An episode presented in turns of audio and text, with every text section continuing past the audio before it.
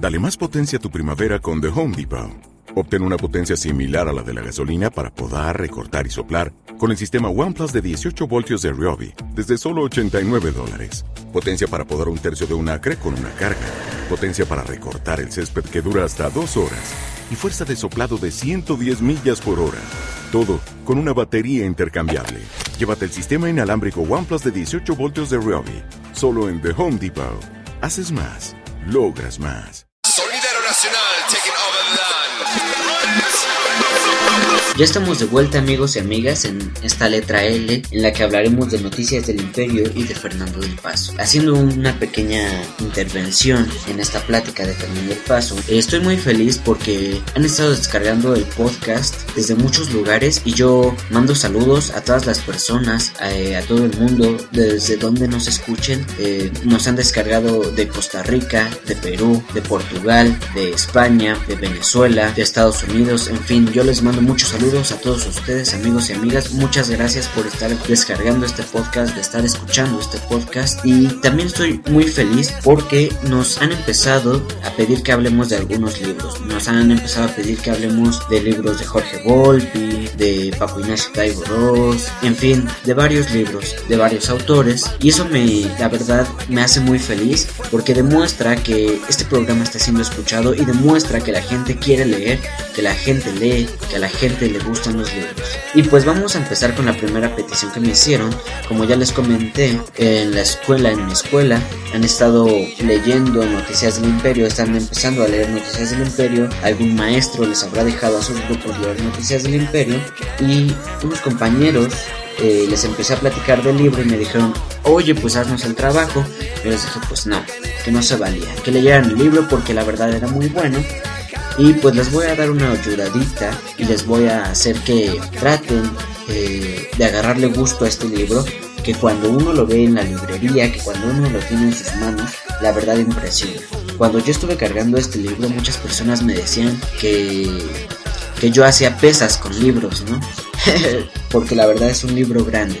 Y pues vamos a empezar eh, con Noticias del Imperio. Eh, esta novela, considerada como la mejor novela histórica del idioma, narra el efímero Segundo Imperio Mexicano a cargo de Fernando Maximiliano José de Habsburgo Lorena o bien Maximiliano I de México y María Carlota Amelia Emperatriz de México.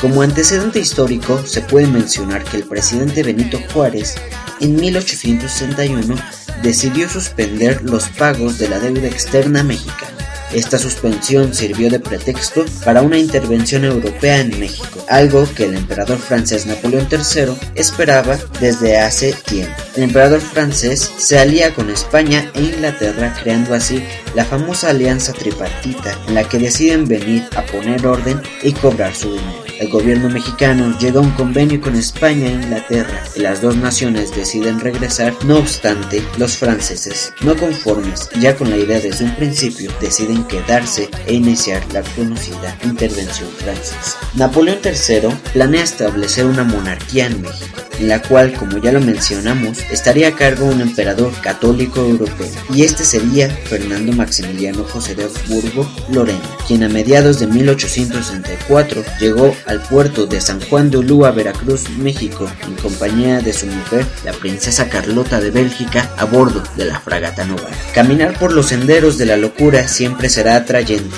más aún si se trata de recorrer a través de un personaje histérico ficcionalizado. La novela Noticias del Imperio de Fernando del Paso nos ofrece este exquisito placer. Sus evocaciones coherentes de personajes y temas históricos hacen que el lector se sienta a veces casi confundido de la cordura de Carlota. Dentro del libro, Carlota hace varios movimientos en la historia a través de la analepsis. Según el nivel narrativo y el grado de participación en la obra, encontramos un narrador homodigético y extradigético, correspondientes a Carlota quien se encarga de caracterizar su propio discurso. En un ejemplo de lo que dice Carlota, les voy a leer esto. Es mi privilegio, el privilegio de los sueños y el de los locos, inventar si quiero un castillo de palabras, tan ligeras como el aire en el que hasta aquí termina lo que dice Carlos. Además de caracterizar el discurso de la historia y del autor como un rompecabezas que ella puede deshacer y rehacer a su manera, comparándolo con un espejo donde puede ver su vida en un instante. Por otra parte, el grado de perceptibilidad de Carlota es consistente, ya que hace un resumen temporal en el que da cuenta del paso del tiempo. Eh, esto nos empieza a dar